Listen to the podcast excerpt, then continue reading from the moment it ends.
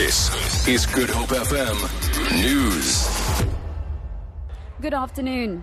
The ANC has extended its condolences to the families of the 11 members of the Defence Force who died during yesterday's bus, bus crash at Clarence in the Free State. The 11 members lost their lives after their coach rolled down an embankment at Golden Gate while on their way to attend a function at the Basotho Cultural Village in QwaQwa.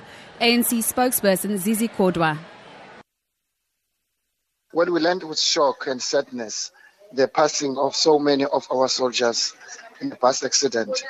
It is a tragic incident when we expect them to defend our country in terms of uh, the constitution.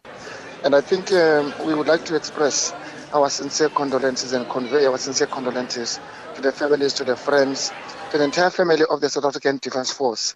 We wish the injured a speedy recovery. Former President Kgalema Motlanthe says South Africa will not reverse its democratic gains even if the ANC was to lose future elections. Motlanthe was speaking at a gala dinner organized by the Qhubera Institute for Research and Development in Durban. He said the democratic institutions are in place to support and ensure a stable country. Should we be worried that something terrible will happen should the ANC lose elections?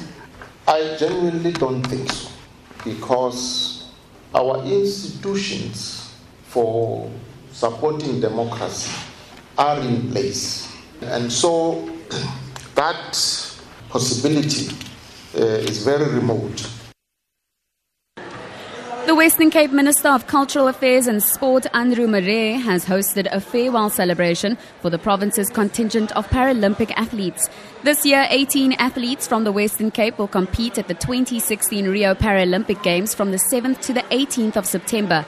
Murray congratulated the athletes on their achievements and wished them well for next month's World Sporting event. She bid farewell to the 34 member strong team, which includes medical staff. And to end this bulletin, young designers from schools in Mitchell's Plain will today showcase their talent during a fashion show with a difference, using recycled material to highlight the social ills of drug abuse. Learners from 18 schools in the area will take to the runway under the theme Drugs is Trash. The annual Green Recycled Fashion Show will this year partner with the Cape Town Drug Counseling Centre.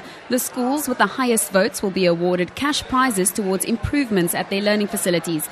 Research shows that 47% of 12 to 20 year olds at schools in South Africa use drugs.